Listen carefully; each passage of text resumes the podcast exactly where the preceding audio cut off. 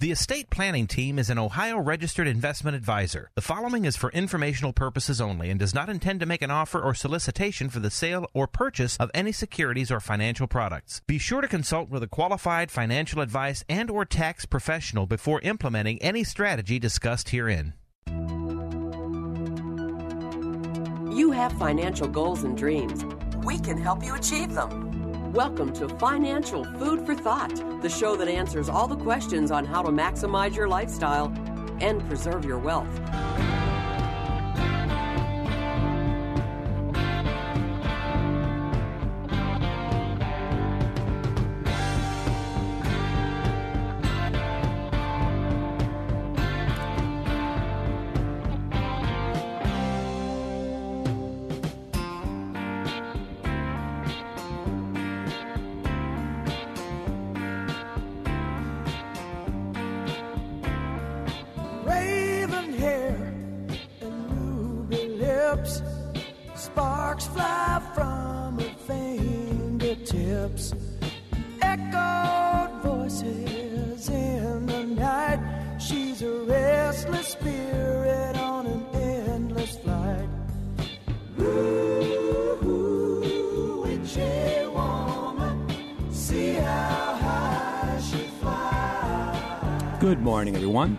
Found Financial Food for Thought. My name is Mark Donnelly, and I'm president of the estate planning team. And the estate planning team has been helping Cleveland families build custom financial plans for over 35 years. And over those decades, we certainly have talked about how scary October can be. Scariest month of the year. So when we're doing these shows during the month of October, we always bring up the idea what scares you and talk about what scares me. So, what scares you? A lot of things, possibly. and when we're talking about the financial side of it, there's certain a lot of scary things out there. You know, the, the, the headline shock risk, you know, the we still are dealing with the Rona and, and the health issues and the scariness around that, as well as the the virus's financial hit and, and how and and how that's changing our world probably forever. The vaccines, you know, are are you scared to get the vaccine? Are you scared if you don't get the vaccine? Inflation, you know, is everyone worried about Biden's stagflation party and and you know, is that going to ruin your retirement plan? Are you scared of witches and devils? I'll tell you one thing that was scary was that uh, CNN, you know, Anderson Cooper and, and President Biden town hall there. About Senator Manchin and Senator Sinema? You seem relatively confident you can kind of get Senator Manchin on board. The, there's a lot of Democrats in the House and Senate who are confused about where Senator Senator Sinema actually stands on Yeah, things. so am I. And I know she's been negotiating directly with you and the White House. What is your read on her? And I obviously you need her uh, to remain positive in your direction. So I don't know what you're going to say, but what is your read No, on, on her? Do, do you know where she stands? First of all, she's smart as the devil. Number one. Oh, oh well, that's an interesting comment. She's smart as a devil. Is that is that a is, is he going back to something? Two, she's very supportive of the environmental agenda in my legislation. Very supportive. She's supportive of all, almost all the things I mentioned relating to everything from family care to all to all those issues. Where she's not supportive is she says she will not raise a single penny in taxes on the corporate side and/or on wealthy people. Well, that does not make a lot of the progressive Democrats very happy with the Arizona senator. And I mentioned the idea of witchy, scared of witches. And do you all remember that Kyrsten Sinema was it was back in like October of 2018 there was articles and I saved them. I, I mean, uh, this was an article out of the Observer, and this is the headline: "Real life witch hunt reveals Arizona congresswoman practice feminist witchcraft." Okay, here's another. This is another headline from October of 2018. Arizona Democrat Senate nominee associated with witchcraft. So was Biden kind of giving her some shade? You know, saying, "Hey, you know, you know." Now he didn't call her a witch. He, he called her smart as a devil, and, and maybe that's just President Biden's. You know, he's used that term before. I, I remember. I think most recently in one of his speeches, very few of them these days, but one of them was. I think he said they they're working as hard as the devil. Um, but yeah, but but so if you don't remember the story about the witchcraft, all right. So here's some of the lines from the these articles. Uh, Representative Kyrsten Sinema, a Democratic Senate nominee out in Arizona, once summoned a group of feminist witches called the Pagan Cluster to protest the Iraq invasion and celebrate International Women's Day. Okay. An anti war organizer staging a protest in 2003, Sinema encouraged the sorceresses to don colorful clothing and come ready to dance, twirl, and stay in touch with your inner creativity and with the earth. Hmm. Pagan Cluster's website claims the organization has roots in the reclaiming tradition of feminist witchcraft and incorporates music, drums, ritual, myth, humor, and magic into its political outreach. Members practice nonviolent witchcraft while participating in direct democracy. So she's certainly giving the Democrats problems. And I've also always said on this show for years, you know, when it comes to tax law and who really has power, yeah, it's not really the president. Now, the the president certainly has a lot of power in the sense that he has got the veto pen, which, by the way, is very powerful. So he can block any new tax legislation on his own or her own, depending on who's sitting in the White House. But what the president does not have power to do is enact their own new tax laws. Um, and you know they they really now they're the power of the purse is more in the Congress and specifically more in the Senate. So I've been saying more most recently is that really Joe Manchin has got more power to dictate what tax law changes get happen in this infrastructure, this budget resolution bill. Assuming they get it done, you know, we'll see if the other, you know, Wicked Witch of the West, you know, Pelosi's Halloween deadline, if that, you know, happens or not. There's, you know, she's still hoping they can get this done by Halloween. That's coming up fast. Um, but back to Manchin, they always said, yeah, actually, he's got more power right now than President Biden in you know dictating what tax law changes get passed with that slim majority of 50 seats in the Senate, and with Kamala being the tiebreaker. Now, President Biden in that town hall also kind of, I think it was in a town hall, maybe it was another speech he did during the week, but he he pretty much said the same thing to all Americans you know, he made a comment that, you know, with 50 seats in the Senate, every one of them is a president. Um, meaning the fact that actually they have got, you know, they keep asking Joe Biden, why aren't, you know, what are you doing to get these progressive tax laws passed or which ones are going to get passed? Let us know. Give us a clue here. What's changing and, or, or how quickly are we going to get this done? And so we can start, you know, rebuilding back better. Right. And, and he, and he's kind of admitting, you know, it's really not up to me. You know, it's it's really up to those senators. So now we've got Joe Manchin, who's always been that way. In other words, a, a very moderate Democrat, and now we've got Kyrsten Sinema, who is also turning out to be a, a problem for the progressive Democrats. Um, so we'll see. We'll see how that goes. All right. So you're listening to my name is Mark Dolly, and this is Financial Food for Thought. And it's brought to you by the estate planning team. And if you would like to get a hold of us, um, you can, you know, we are registered fiduciary planning firm. We've been operating, helping Cleveland families for over 35 years. Um, you can find out more information about us. You can go online, you know, our, visit our website. It's financialfoodforthought.com, just one string, lowercase letters, financialfoodforthought.com. You can find financial articles on there, calculators. You can also link to our radio show podcast. So, you know, we do this show every Saturday morning at 9 a.m. Um, we're actually ta- we tape it on Friday morning, so you're hearing a, a, a taped version. And but you can, if that's inconvenient, you can always go back and go to the website and link on to the the prior shows are webcast or podcasts, and you can go and, and listen to the the back shows. You can also sign up for a free, no obligation consultation. And we are doing those in person or at you know on the phone, depending on what you're most comfortable with. Um, you know, we can accommodate early morning, you know, pre work hours. We can accommodate early evening, you know, after work hours if you're still working.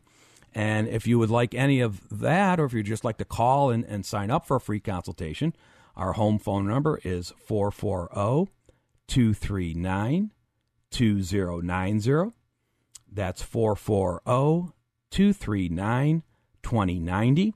Just call, leave a message, and somebody will get back to you on Monday. So, what else scares you this year? Um, ah, there's just so many things, right? Well, last week I talked a little bit about the President Biden's $600 Snoop Dogg proposal, right?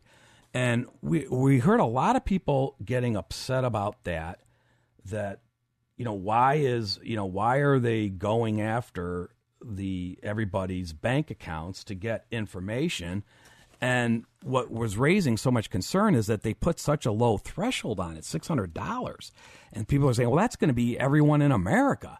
So really the, the, the president biden the government or you know and and the irs they're they're going to weaponize the IRS. You know, in other words, they're going to get all this data and they'll be snooping on us. They, they, they want to know what we're put, you know, where our money is going and what goods are we buying or who, what political campaigns are. And I, I don't know if that's really what they're doing.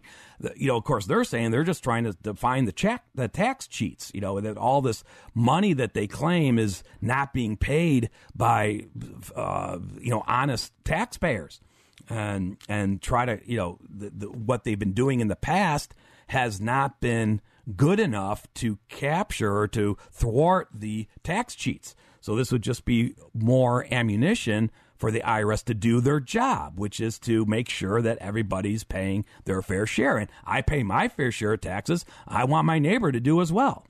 Um, so, so, but I also said, you know, I don't, I didn't really get where the six hundred dollars came from. Um, and sure enough, they are now backpedaling on that. And it's not going to, you know, and I don't even know if it's going to happen. I think this is, a, I, whether this makes the final version of the, infra, the soft infrastructure plan, I don't know. It's not very popular. I don't think they've explained it very well or what they're trying to do. And I think the, the banks really had, you know, had a big political, uh, you know, said, well, really, this is, this is a privacy issue. And, you know, they're using banks to watchdog eh, the Americans and, and their customers, and they didn't like it, and they said it's overburdensome, and you know, why six hundred dollars? Was that really going to you know? Eh, ah, it goes on and on. And and I think now that they're clarifying or backpedaling on the six hundred dollars, eh, still though I don't think that the average American's going to really understand what they're trying to do. So here is the latest. Instead, the administration and the Senate Democrats are proposing to raise the threshold to accounts with more than 10,000 in annual transactions and any income received through a paycheck from which federal taxes are automatically deducted will not be subject to the reporting. Recipients of federal benefits like unemployment and Social Security would also be exempt. The IRS would collect the total sum of deposits and withdrawals from bank accounts with more than $10,000 in non payroll income. Information on individual transactions would not be collected. I, don't know if, if, we really get it. Um, now, I, I, guess what they're really trying to say is, um, you know, the fact sheet that goes along with this new idea was to say, you know, imagine a taxpayer who reports $10,000 of income but has $10 million of flows in and out of their bank account. Having this summer information will help flag for the IRS when high income people underreport their income and underrepay their tax obligations. This will help the IRS target its enforcement activities on those who are actually evading their tax obligations, uh, decreasing costly and burdensome audits for the vast majority of taxpayers who pay what they owe. Um, so now uh, Ron Wyden, who is uh, the uh, Senate Finance Committee chairman, very powerful man, Uh, he's really spearheaded the effort to keep this proposal going. Um, and he says, you know, the bottom line is wealthy tax cheats are ripping off the American people to the tunes of billions and billions of dollars per year. Tax cheats thrive when the reporting rules that apply to them are loose and murky. Democrats want to fix this broken approach and crack down on the cheating at the top. So, who do you believe? Is it really that is what it's about, trying to crack down on tax cheats, or is it really about the government wants to snoop in your pocketbooks? I guess we'll see who which uh, who comes out on top of that, and we'll see if that makes it in the plan or not. Um, I know another thing that's clearly uh, that's scaring a lot of people, and that's the inflation. And we've been talking about inflation for a long, long time on this show. If you go back and listen to the prior podcast, you'll hear all the shows that we've been talking about inflation. And what's really scary is the the the when people are throwing out the words stagflation. Okay.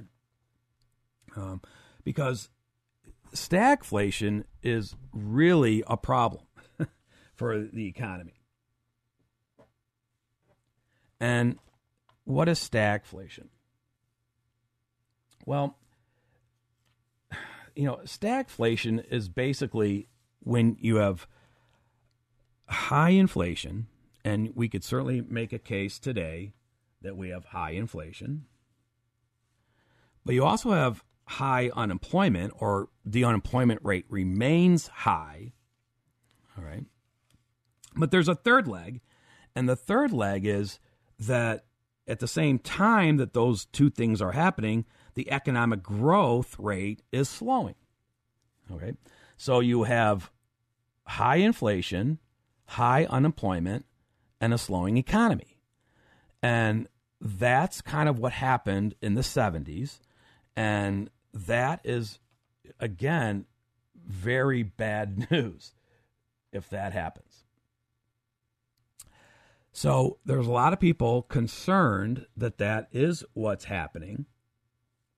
And whether or not that, do you need to be concerned about that?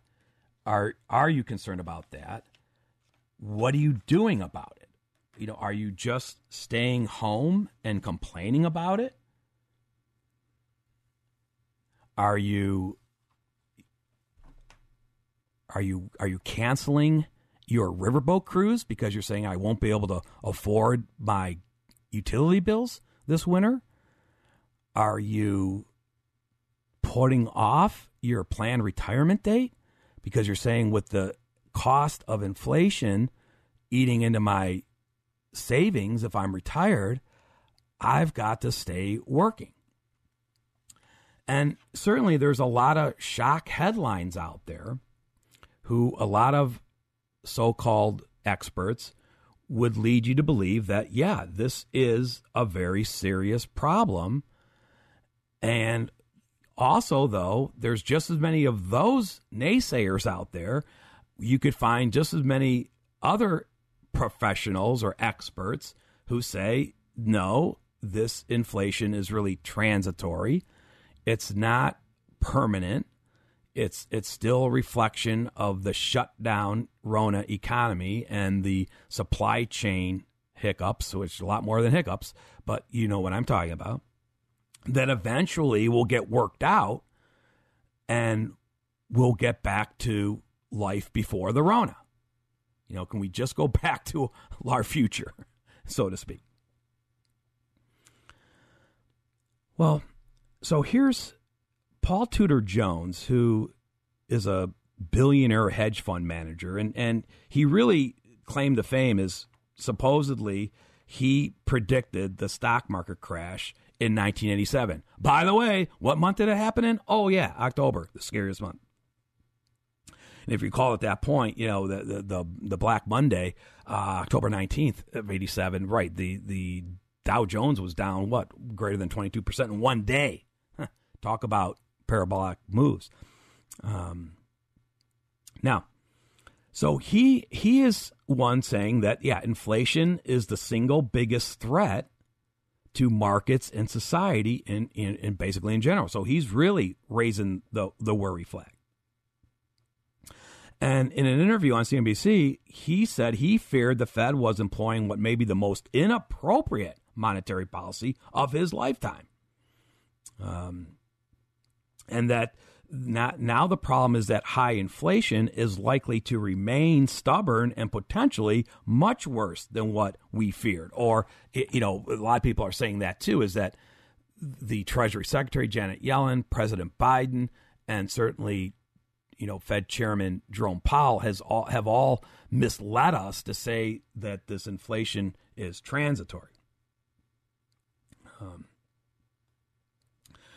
Jones also said that what the also what's adding to this is you know the three and a half trillion um, is you know what what the stimulus money and everything else is is great is normally you know a lot of that like the stimulus checks a lot of, a lot of people saying that money hasn't been spent yet.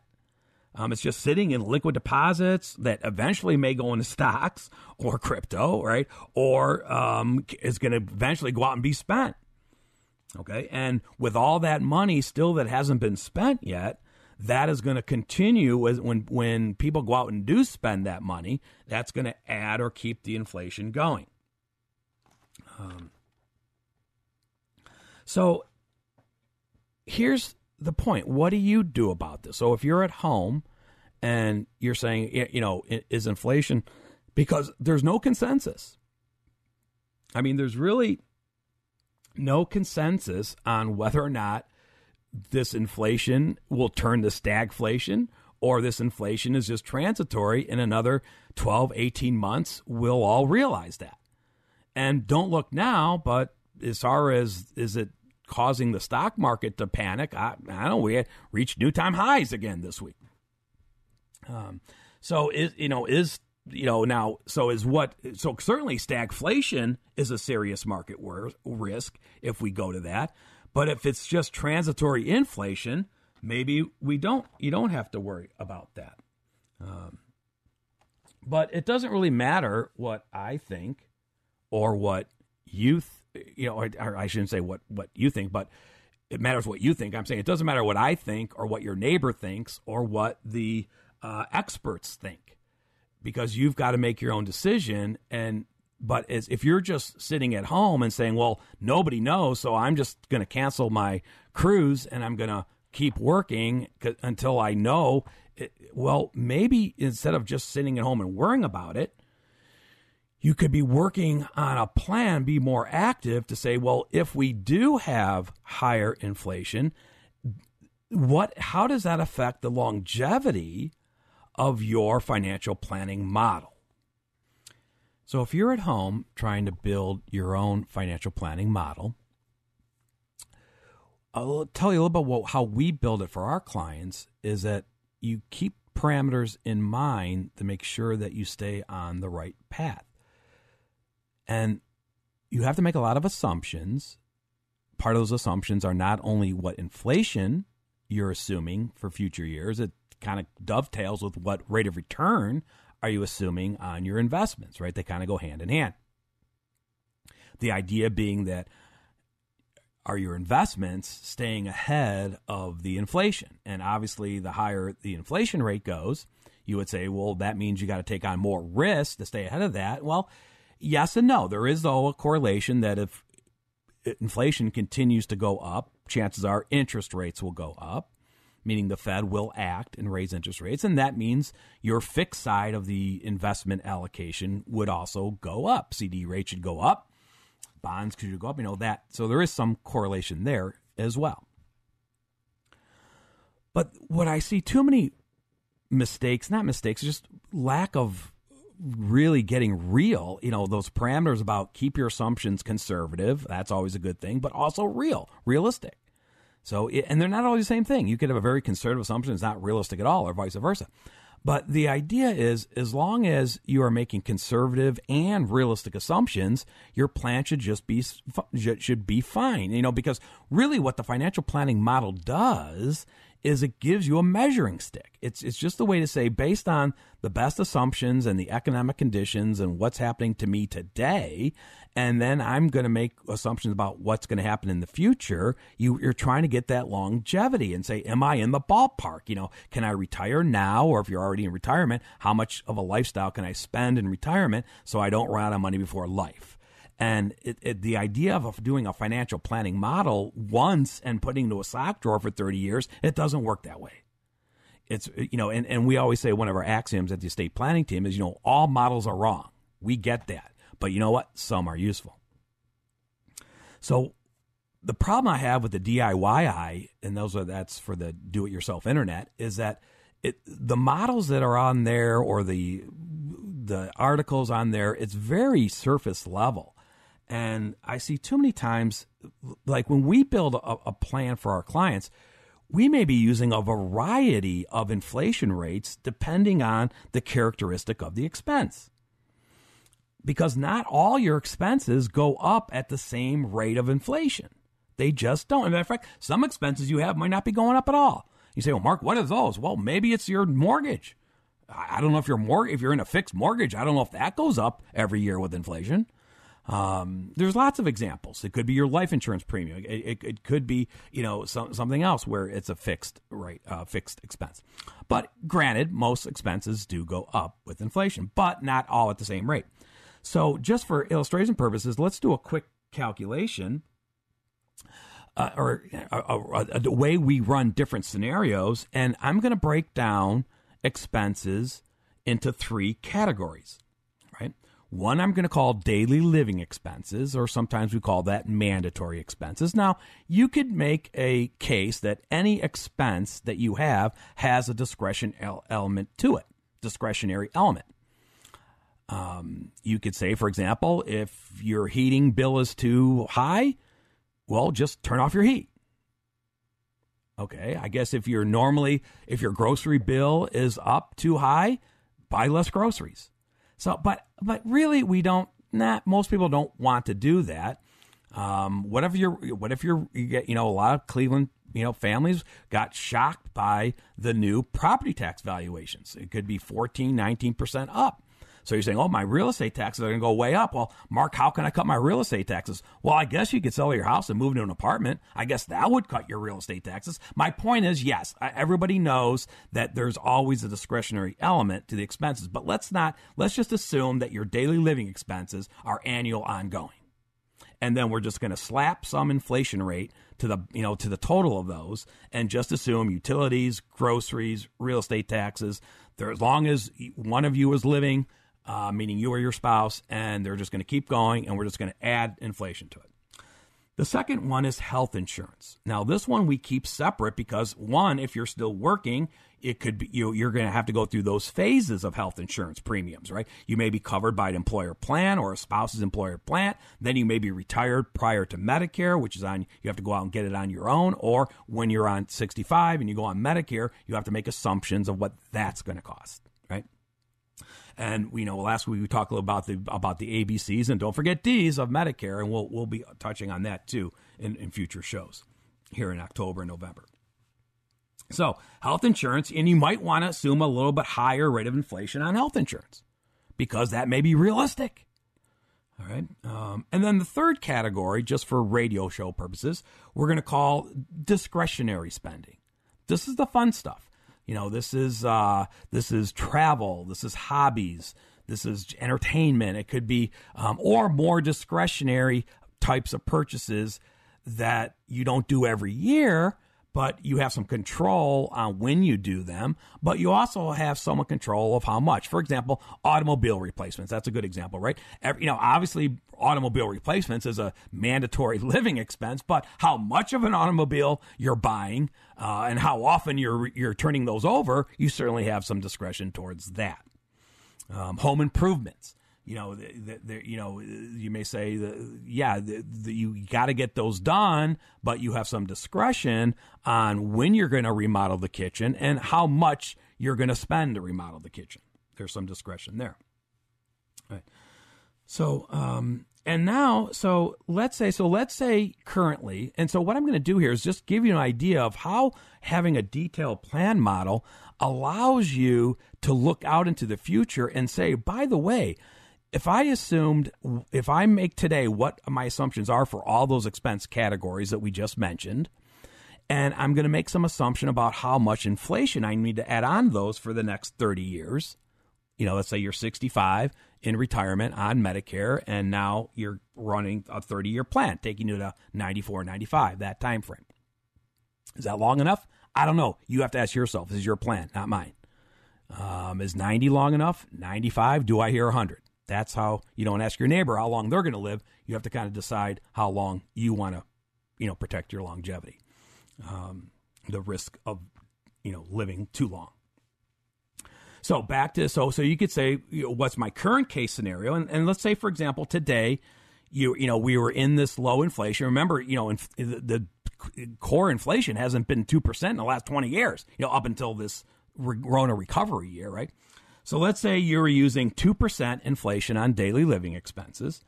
Let's say you're using 4% inflation on health insurance premiums. And let's say you're using 0% inflation on discretionary. And you could say, well, Mark, why is why would you use assume zero uh, uh, inflation on discretionary? Well, because the expense is, you got it, discretionary. So, for example, if you were planning a travel budget and it was going to cost X amount per year. And then in the future, when you got to that year, let's say you were planning $10,000 for travel for this bucket list trip you were planning with you and your spouse. And by the time you got to that year you were going to do it, you looked at because of inflation, the cost is no longer 10,000, it's 15,000. Well, guess what? You don't have to do it. I mean, literally, you could say, well, I'm not going to do that trip. I still got to find a trip that I can do within my 10,000 budget. So you somewhat can control inflation on discretionary spending. Again, you can't do that with your real estate taxes. You know, that's the difference. So, so what I did, so I'm, I'm going to do this client case. So just this, in this client's case, um, so their daily living expenses right now were 45,000 a year. Okay. Um, health insurance was running 6684 and their discretionary spending, which included hobbies, travel, gifting, those types of things, was 30400 So right now they had about $82,000 in expenses. I haven't added in income taxes yet because that's a whole nother subject matter that's I don't have time to do that on the radio show. So I'm just looking at those three categories. So, but now you say, okay, that, but let's add. So, we're, we're, you know, if you currently assume those inflation factors, 2% on daily living expenses, 4% on health insurance, and 0% on discretionary, over their lifetime, or in this case, the 30 years that they wanted me to run their plan, the total of all that, can you do that math in your head, by the way? Of course not. We need the robots who can do it instantaneously. The total budget for that 30 years on those current levels with the inflation is $2.8 million. 2,841,843. Okay. But now this client want to know is say, Mark, so what happens though if inflation is higher? And we said, okay, so right now we so we said let's let's up the inflation factor. So now we're going to make daily living expenses, we're going to assume 3% inflation ongoing, 5% inflation on healthcare. And he, they did say, Mark, and add, let's add some inflation, even though we know it's discretionary. Let's add some inflation for discretionary. So we added two percent inflation ongoing on the discretionary. All right. Now, when we did that, now what does that do to the totals? So just you know going to the bottom line, the 30 year cumulative amount. So in, in plan A, they needed 2.8 million. In plan B, with the higher inflation, it's going to be 3,395,000. Okay. About 553,000 more over the 30 years. All right. So now that's giving them, that's putting them in a decision making mode, right? Um, but they, what happens if you think, Mark, what if we have this, you know, stagflation or hyperinflation, or what if it gets even worse than that? Okay, this is your plan. Let's run a worst case scenario. So let's go one step higher. So in plan C, we're going to assume 4% inflation ongoing on daily living expenses, 6% inflation ongoing on health insurance premiums, and 3% inflation ongoing on discretionary. All right. Now the budget, the, the cumulative 30 year expense is 3.9 million. Okay. Um, now that's about 1.1 million higher than plan A. All right. Now, that may, you say, is that the worst case scenario? Well, I guess you could get worse than that, but that's pretty bad. But at least now you maybe you have enough numbers crunched for you so you can say, gee, I wonder if my financial model, I wonder if my nest egg can withstand an additional $1.1 million of expenses if this inflation isn't transitory. And that may lead to a discussion you may have with your investment advisor. Meaning, by the way, based on how you have my accounts allocated today, what rate of return do you think I could uh, uh assume in the over this 30 years? And is that going to be enough, right, to make to make sure that I don't run out of money? Or if it is too much, then you know, okay, I have to make some changes and then you're down those other pathways. But we have some clients who say, Mark, I don't, I think this inflation is going to be sticking around for a while, but I don't think it's going to be sticking around forever. Meaning that, yeah, I think it's transitory to a point, just not as transitory as the Federal Reserve Chairman led us to believe in the beginning. So we could go, so you could create a plan D and, you know, a plan D is, let's say, Mark, so I think we're going to have this current high inflation for the next five years. This is what this client wanted to do. What do you want to do? Okay, so he wanted to say, let's assume higher inflation for the next five years, meaning 5% inflation on daily living expenses, 6% inflation on health insurance premiums, and 3% inflation on discretionary.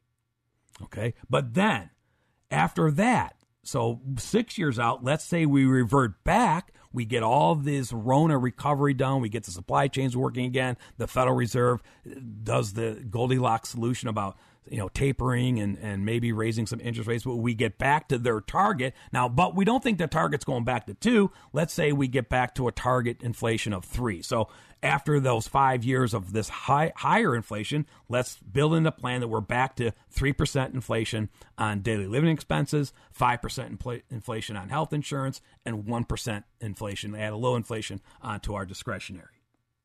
Okay, so now when we did that, now the 30 year cost, plan D, is coming in right between B and C, as you assumed, but now it's about $3.5 million.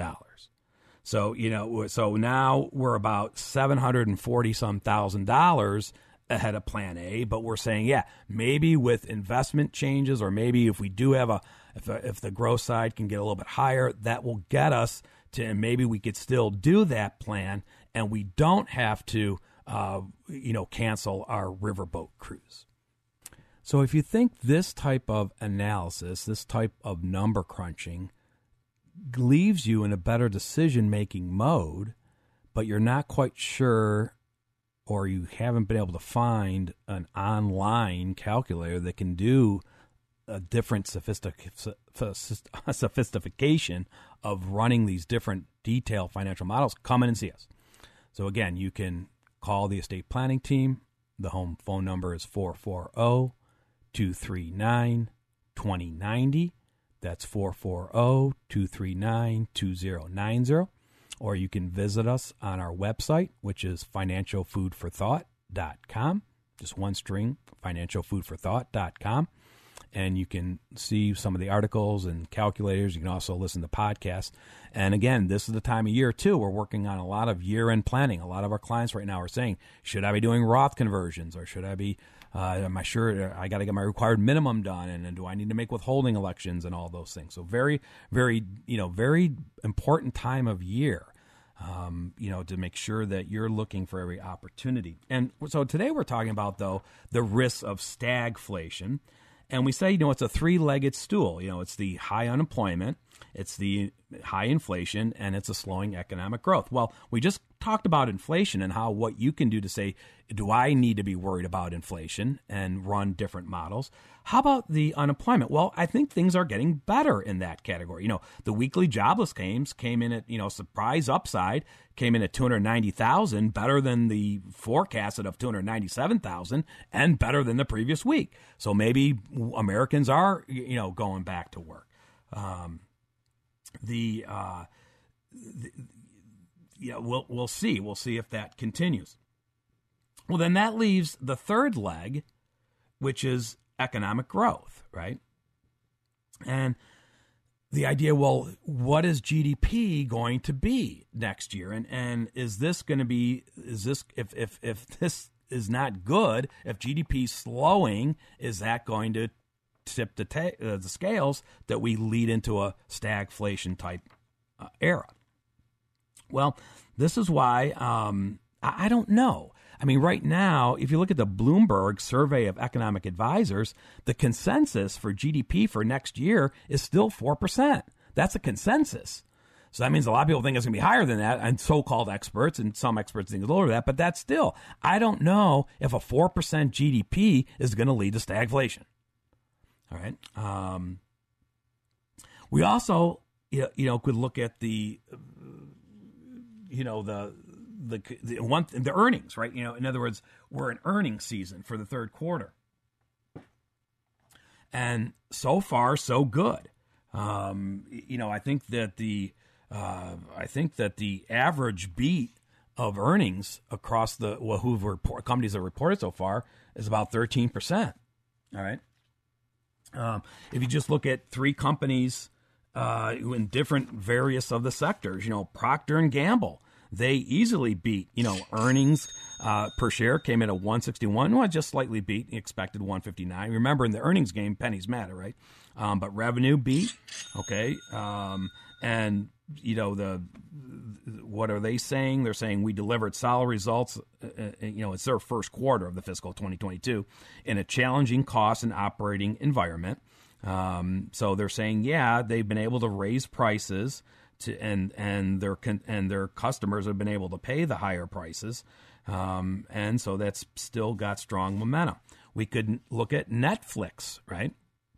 Okay, Netflix. Um, they're, they're, the, the the street was looking for two dollars and fifty six cents earnings per share. It came in at three dollars and nineteen cents, beating that solidly. Right, revenue um, came in right where it was expected, about seven point four eight billion. Um, um, what did CEO Reed Hastings say? We're in uncharted territory. We have so much content coming in quarter four like we never had. So we'll we'll have a feel our way. We'll have to feel our way through, and it rolls into a great next year also. Okay, um, let's go a different direction. How about Tesla? Okay, um, you know Elon Musk and group, right?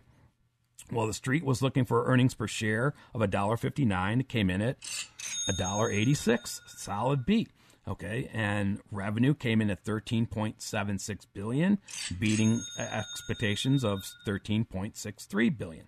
Okay, um, let's see, what did they say in a shareholder release? A variety of challenges, including semiconductor shortages, congestion at ports, and rolling blackouts, have been impacting our ability to keep factors running at full speed. Even with those issues, the company reiterated prior guidance that expects to achieve a 50% average annual growth in vehicle deliveries over a multi year horizon. Um, so, you know, we, we could, you know, say that that's doing pretty well. So if, if we have the earnings, the comfort earnings still doing good stuff, again, I think that leads to maybe GDP could reach its 4% projection next year, and that may keep us, this economy, rolling, or at least prevent us from falling stagflation. Another thing we look at this time of year is the Halloween spending barometer, right? Um, so this is another barometer that's often used to say how is the U.S. consumer? Because right now the earnings game so far, the earnings are saying the consumer is still pretty strong. So how is that looking? Well, a couple of things in compared to last year, whatever. So Um, total spending projection. This is you know the National Retail Federation is saying that it'll probably be you know for the first time maybe ever over ten billion dollars. Okay, now last year in the Rona shutdown, it was about eight billion. Um, in 2017, it was nine billion. In 2018, it was 8.97 billion. In 2019, it was 8.78 billion. So it was all rough. You know, it was all staying around that eight nine billion. They think this year it's going to reach that 10 billion dollar level. Um, they say 65% of Americans plan to celebrate. 66% plan to hand out candy. That'll be about 3 billion of candy being handed out. 52% will decorate their houses and yards. That's about another 3.17 billion uh, in that category and about 46% will dress up in costume and they'll spend about 3.32 billion on costumes, which by the way is up about 27% year over year. Um, the Candy USA Association says that 87% plan to purchase the same or more candy this year, and I think I'm in that category as well, including my personal consumption of the Halloween candy that drives my wife crazy when the bags disappear before the 31st. Um, average spending. How do you fall along these lines? So, what does the average American spend on Halloween? Um, they say it's about 103 bucks. Okay. Um, and, and, and that's up about 10% year over year. Um, households with children, it's a little bit higher. It's about 150 bucks. Um, and they say that that's really double what it was last year, you know, because none of the kiddies went out for Halloween last year, at least a lot. I mean, they did, but not to the normal level. So they're saying that's coming back. So you may have good, um, good, strong consumer, and that may also that that leg keep, keep of stagflation might not be in jeopardy.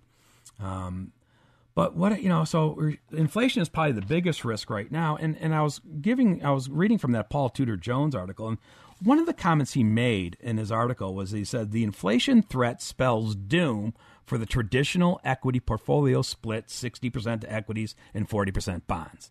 So now I've been talking about this for a long time. You know, the the reported death of the 60-40 portfolio. And I keep telling people I just don't know if if that's not exaggerated.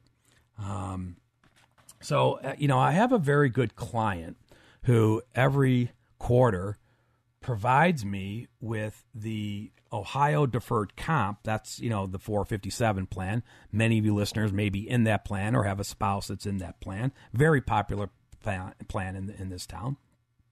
Um, and every quarter they they uh, report their investment results. In other words, the options inside that plan that you can choose from, they report the results. And so for fun, I use that plan to kind of keep a barometer on how the 60 40 portfolio has been holding up, not only year to date, um, but, you know, rolling 12 months, three years, five years, 10 years, you know, uh, you know, how long? Because the 60 40 portfolio has been a very popular. Now, again, you know, you understand we don't do investments for our clients. So I'm not talking about what you invest your 60% in or what you invest your 40% in. And, you know, past performance does not necessarily predict future results. And all investing involves some level of risk, including loss of principal. And there's no guarantee that any investment strategy will be successful. So everybody's got the disclaimer and everybody's heard that a million times. I'm just saying, is 60 40 dead? Because there's so many articles saying it's dead.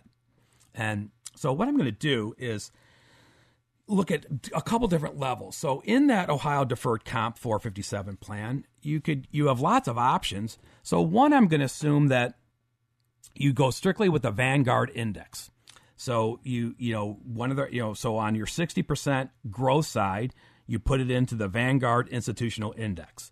That's um, you know ticker symbol uh, VIIIX. All right, and then for the 40%, you're going to choose the option, the Vanguard uh, Total Bond Market Index. All right. Uh, that's uh, ticker VBMPX. And they're showing. So, what did that do? If this is from the deferred comps quarterly results. So, how did that do year to date? Because you said, well, the bonds are doing terrible year to date. Well, the bonds year and year to date through September, I should say, quarterly through September. All right. Um, yeah, well, that, that Vanguard total bond is slightly negative, 1.57%. But the, but the institutional index, the stock fund, is up 15.9%. So if you did your 60 40 math, your year to date through September up 8.9%. Well, what are you assuming your 60 40? I mean, most, most people today tell me, Mark, I assume 5%. So if your if your plan is built on five percent and the 60 40 portfolio, you're still up year to date 8.9. Okay. Um, how about a rolling one year from September to September? Okay, under that you'd be up 18.36 percent that on a rolling 12 months. Well, that's certainly beating my 5% that I've got in my plan. 60 40 seems okay there. But what if we go back? What if we go back three years rolling? Okay, now that portfolio would be up 11.76% annualized. Hmm, still double digit. Okay, how about, you know, if we go five years? Okay, um, a little bit slightly less, 11.31. Hmm, okay, how about if we go 10 years? Okay. Um, now that 60 40 would be up 11.17 annualized, still doubling if you were using a 5%. All right. Now, but what if you didn't go with the Vanguard? What if you went into some of the more uh, specific? So there's one of the options in the Ohio Deferred Comp 457 is the Dodge and Cox Stock Fund, you know, ticker symbol DODGX very popular. And let's say another very popular fixed strategy for the folks in the Ohio Deferred Comp 457 plan is the Stable Value Fund, which is really a, a, you know, a multi-manager type, you know, where they invest in various fixed options. Um, okay. So how is that doing year to date through September? Well, the Dodge and Cox funds is up 24.45%. Hmm, that's not bad. And the stable value is doing about 1.34, positive even. All right. So on your 60 40, you'd be up through September 15.21. How about a rolling one year? You'd be up 31%. How about three years? You'd, you, okay, this is now it's down a little bit. So now under a three year rolling, that strategy Dodge and Cox and stable value is only up 8.66. Still beating your 5% if that's what you're using in your plan. Okay, how about a five year? Back up the digital di- double digits, 10%. And how about 10 years? Still at 10.61%. All right, um, so you could say, yeah, is the 60 40 really dead? I don't know. By the way, what happens if you say, Mark, that's too risky for me? I'm only planning on being 50 50. So how would the 50-50 strategies being being in both those scenarios? So now I went back and said, okay, under the Vanguard option, the 50-50 rolling one year 15.45%, 3 year 10.71%, 5 year 5.92%, 10 year 9.81%. Hmm. What if you say, well, Mark, what if I ratcheted down my growth because I'm really scared about the market to 40 60? 40% equity, 60%. Okay, now that Vanguard, what it's done in the 457 plan. One year rolling, 15.54. 10 year rolling, 8.45. Still beating the five. I don't know if 60 40 is dead. Have a good week, everyone. Tune in next week for more financial food for thought. For more information about the show, for estate planning or upcoming seminars, call the estate planning team at 440 239 2090. Thanks for listening.